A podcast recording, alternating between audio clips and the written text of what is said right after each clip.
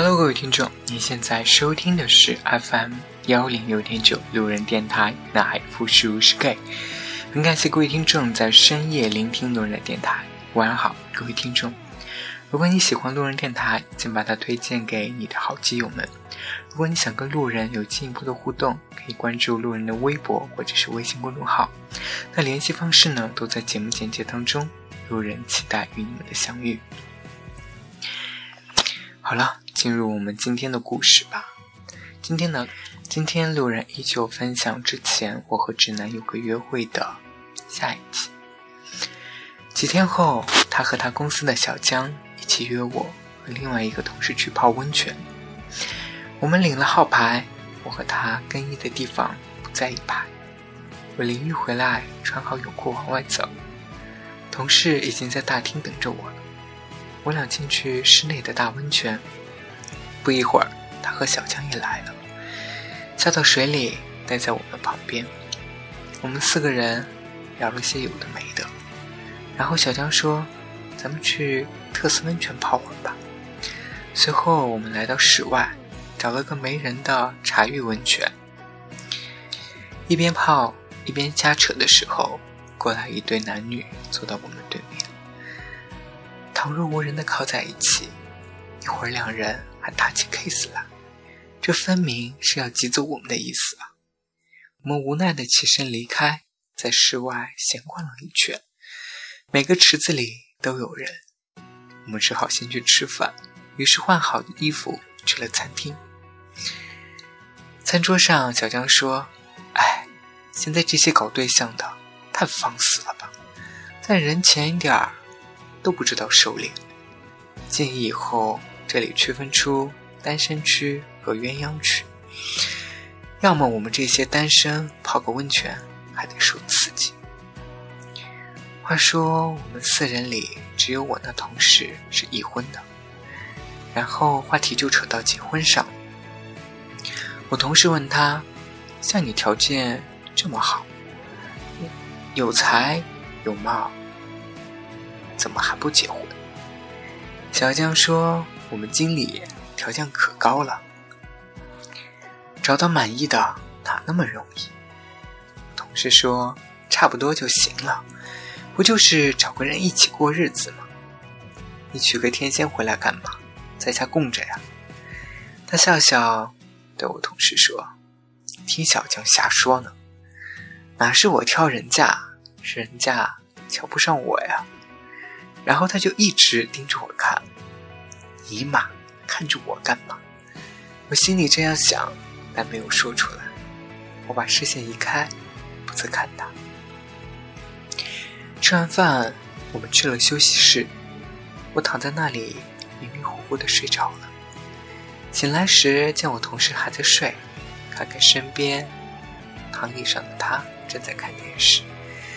他见我醒了，说：“要不咱们再去泡会。”我俩没有惊动别人，走出了休息室，换好泳裤，来到二楼，在啤酒浴池内坐下。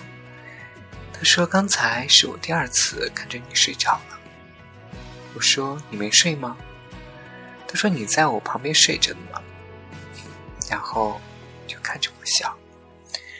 我看着他当时的表情，就冒出一句：“尼玛，别跟个狼似的，行吗？”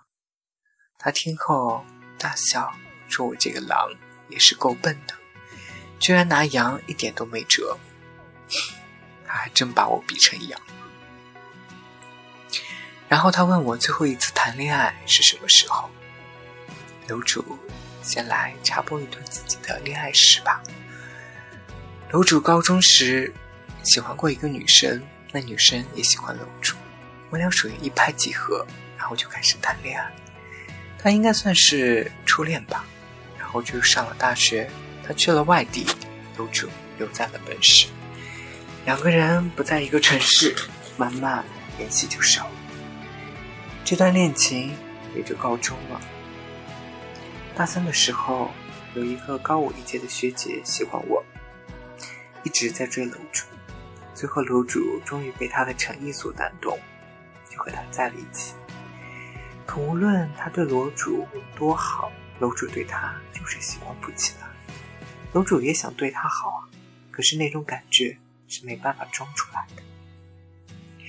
后来他挺伤心的，就提出和我分手，我也答应。之后要说的就是让我人生一百八十度大转弯的人，那也是我开头提到的我的男友。他是我的大学室友，从上大学开始就住在同一个宿舍里。我从来没有想过会和一个男生发生恋情，直到大三快结束的时候，也就是我和学姐分手不久，向我表白，我才知道原来他从大学一年级开始就一直暗恋我。我当时都懵了，以前只是听说过同性恋，怎么也没有想到这种事会和我有关系。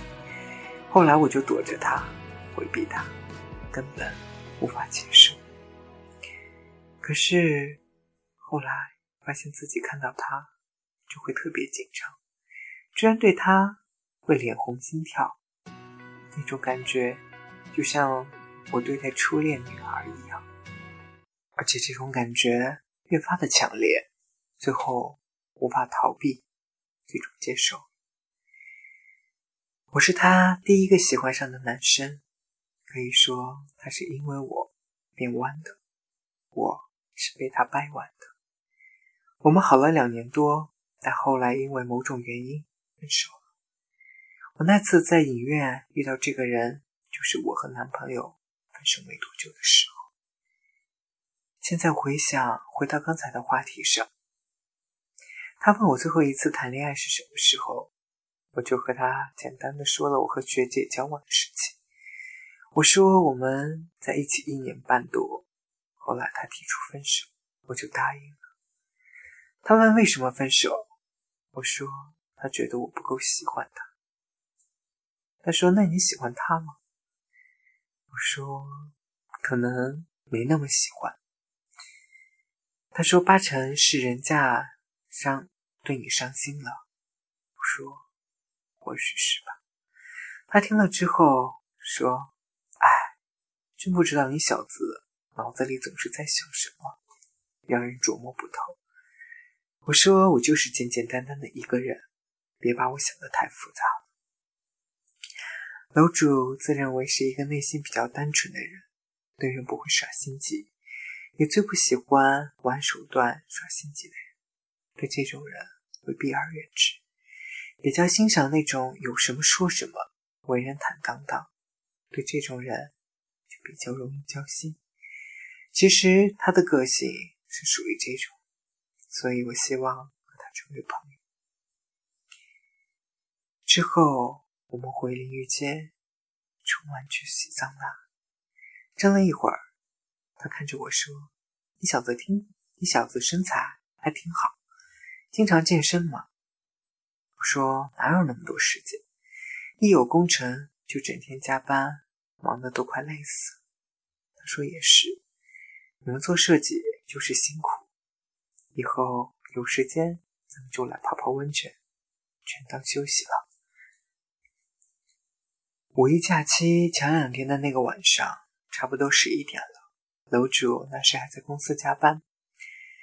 接到他打来的电话，他问楼主还。在公司吗？我说在。他说出来吧，我现在有事找你。我在某某酒吧。楼主不想去，一方面有很多事情还没做完，再加上连夜来加加班，睡眠不足，很疲惫。我说有什么事情明天白天说，不行吗？他说就现在，我等你。我收拾了东西，打车去了酒吧。他一个人坐在离门口不远的位置，一进去很容易就找到他。他给我倒了酒，然后说：“其实没什么事儿，就是心情不好，想让你陪我喝酒。”我看到桌上的一瓶威士忌，也去了半瓶。我问他发生了什么事情，为什么心情不好？他说不想说，只想喝酒。我也就不再问他。陪他一起喝酒听歌。这时，歌手正在演唱一首《枪炮玫瑰》的老歌《Don't Cry》。这歌真是应景，心情不好的人听了没一准就郁闷。我俩都不说话，只是默默的听。他一杯接一杯的喝酒，我知道他是有酒量的。他过生日那晚，我已经见识过。但人在心情不好的时候会不胜酒力，所以我劝他少喝。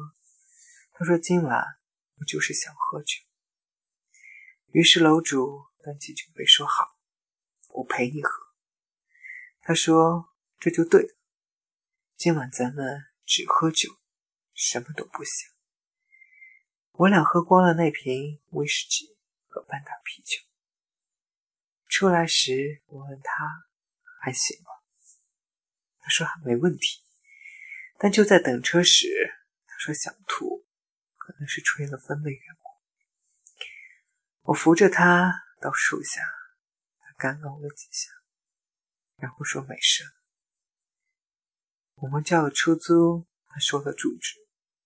我俩坐在后排，靠在我身上，很难受的样子。我说忍得了吗？不行，让车先停下。说没事。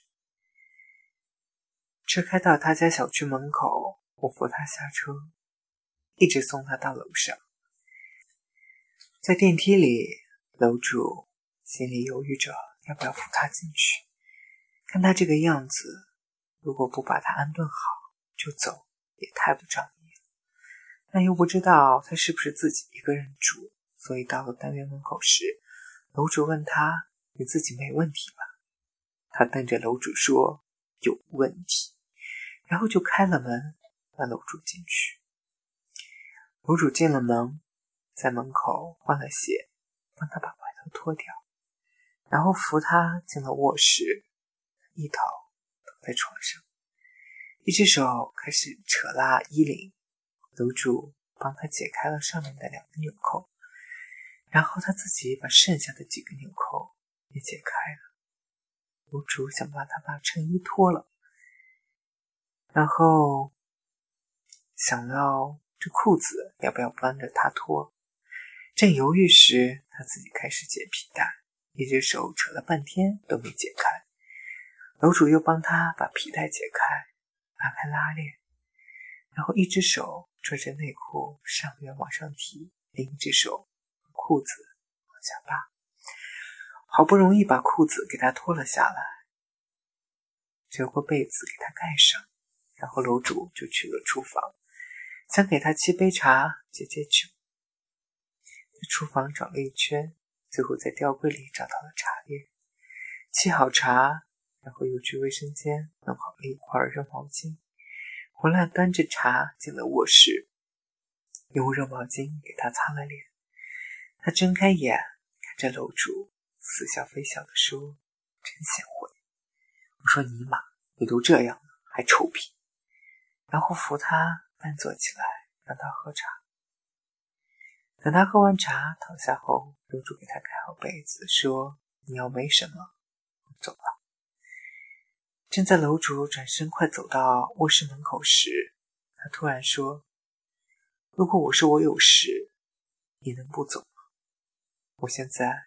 真的挺难受的，我只好又返回说：“是不是想吐？”说着，我走过去想扶他起来。